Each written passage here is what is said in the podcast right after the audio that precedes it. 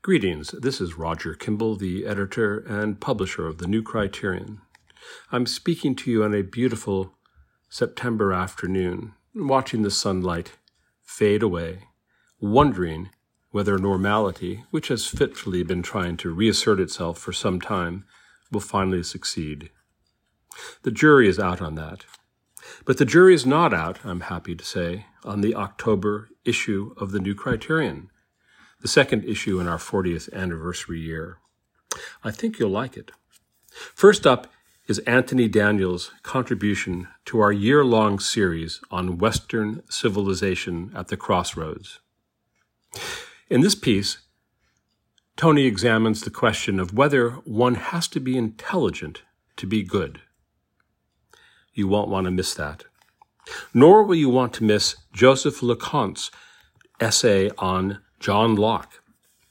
Several of my friends have been beating up on John Locke recently, and I'm happy to say that Joseph Loconte has a sort of rescue mission here about John Locke. After all, he was enormously influential on the founders of this country, and I think you'll want to take a look at what he has to say about this seminal figure in American history, and indeed in the history of philosophy. I also want to mention pieces by Victor Davis Hanson on three important classicists that he studied with, now, alas, no more. One of these classicists, Donald Kagan, was in fact a member of the board of the New Criterion. He died quite recently, and there is a beautiful and moving memorial piece about him by Paul Rahe. You won't want to miss that either. I also think that our October issue may have more book reviews than any other issue of the magazine. Certainly, it's chock a block with good book reviews that you won't want to miss, not to mention all of the other things, of course. Let me also now read to you my notes and comments. The first one is called Duchamp in Kabul.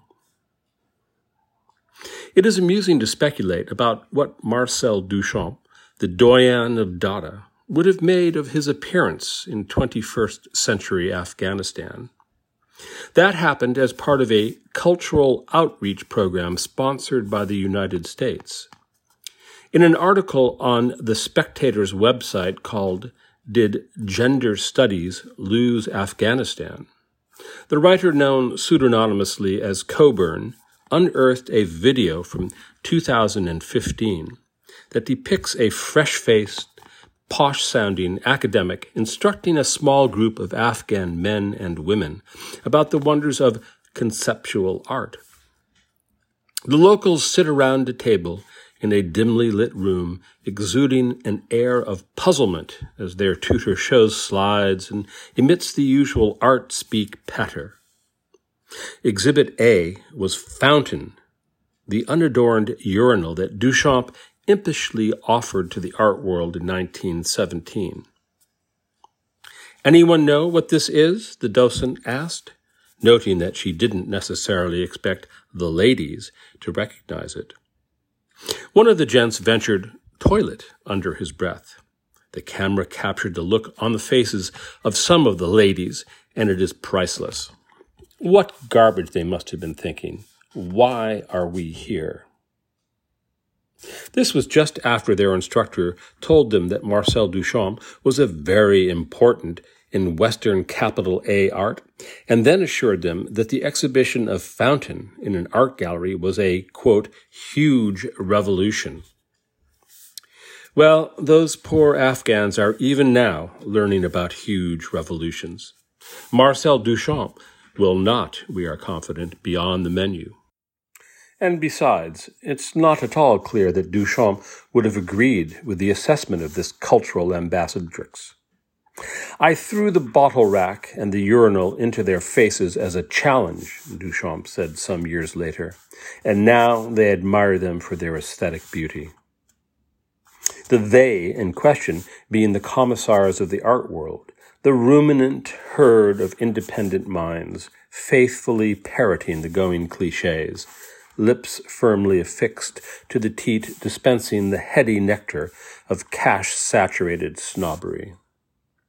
The cash is important, and it turns out that the pursing lips of the State Department are just as eager for their nutrient nipple as are those of the art world. Even our jaded eyes opened wider at the news, also reported by Cockburn, that the United States had over the years spent $787 million on gender programs in Afghanistan. And that figure, Cockburn notes, substantially understates the actual cost, since gender goals were folded into practically every undertaking America made in the country. Talk about Dadaist performance art. Do gooders established a quote, national masculinity alliance so a few hundred Afghan men could talk about their gender roles and examine male attitudes that are harmful to women. We wonder if stoning women to death was discussed. We're confident that Duchamp would have enjoyed joining us as spectators at those powwows. Consciousness raising is never an easy task, however, and the gender crusaders, can we say crusaders, had their work cut out for them. For one thing, as Cockburn notes, in neither the Dari nor the Pashto languages are there any words for gender per se. That makes sense, he observes, since the distinction between sex and gender was only invented by a sexually abusive child psychiatrist in the 1960s. Oh dear. Quote, Things didn't improve from there. Under the U.S.'s guidance, Afghanistan's 2004 constitution set a 27% quota for women in the lower house, higher than the actual figure in America. Remarkably, this experiment in democracy created a government few were willing to fight for, let alone die for. Police facilities included childcare facilities for working mothers, as though Afghanistan's medieval culture had the same needs as 1980s Minneapolis. The Army set a goal of 10% female participation, which might make sense in a Marvel movie, but didn't to devout Muslims. Thank you, Cockburn. Now that America's excellent 20 year multi trillion dollar adventure in Afghanistan is at an end, except, of course, for the Americans left behind. It's worth sparing a thought for those, er, manning, if we may so put it, the many gender programs paid for by your tax dollars. The commentator Tucker Carlson shared a plaintive tweet by Dr. Bahar Jalali, historian, founder of the first gender studies program in Afghanistan, who on August 30th noted sadly that after eight and a half years teaching at the American University in Afghanistan and founding the first gender studies program, it was all being, quote, snatched away so needlessly. As Oscar Wilde said about Dickens' portrayal of the death of Little Nell in the old curiosity shop, one would have to have a heart of stone not to laugh, just a bit, at Dr. Jalali's predicament. There is also a serious side to this whole episode, however, which Carlson put his finger on when he raised the issue of cultural imperialism. It used to be that leftists derided Western countries, especially Britain and the United States, for that retrograde practice. But it turns out that the left is just fine with cultural imperialism so long as it is not traditional bourgeois values, but rather their subversion that is being exported. Thriftiness, piety, hard work, and traditional social and moral norms are bad things to teach. But feminism, gender studies, racial obsession, moral relativism, and attacks on the fabric of inherited morality, bring it on. Put it down as reason 6875 that our adventure in Afghanistan ended in failure. Crippling classics is our second note. We wonder if Dr. Jalali or her colleagues bringing enlightenment to the natives of Afghanistan subscribe to the Society for Classical Studies blog. As we've noted several times in the pages of the new criterion, most recently with Victor Davis Hanson's essay Classical Patricide last month. The discipline of classics, at least in its academic instantiation, has become among the wokest of woke readouts. The Society for Classical Studies, which began life in the mid 19th century as the American Philological Association, is a poster child for the new anti classical approach to classics. Its blog is edited by T.H.M. Gellar-Goad, who teaches at Wake Forest, make that Woke Forest University, and specializes in Latin poetry, quote, especially the funny stuff. That as it should be, because the blog of the Society for Classical Studies is an inadvertently comic repository of politically correct attitudinizing, dilating everywhere on such crimes as whiteness, a Gellar-Goad specialty, patriarchy, and anything beginning with hetero. One page is devoted to a hysterical, and we definitely do not mean funny, mischaracterization of the protest at the Capitol last January, though what possible connection that protest may have with the study of classics is never revealed. Another page provides exhaustive, not to say exhausting, advice about avoiding, quote, disability terminology when discussing the ancient world.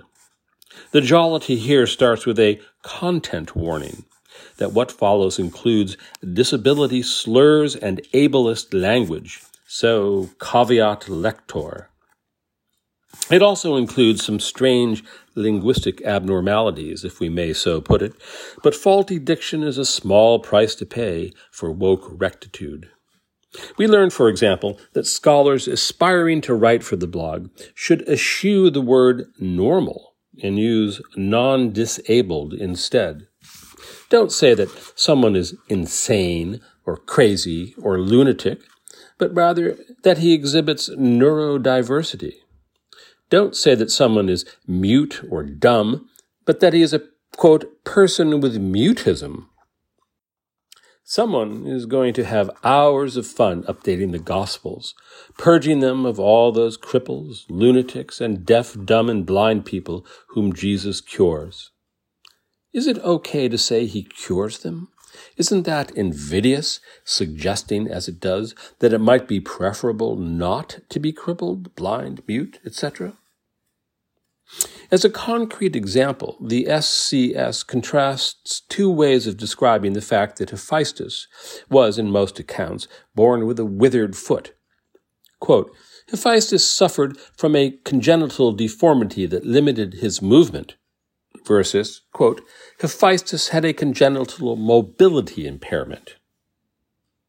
The first, they say, is bad because, quote, disability is given a negative valence from the start with words like suffered, deformity, and limited. It's too bad that they didn't get this memo to Homer and other Greeks who wrote about the great blacksmith.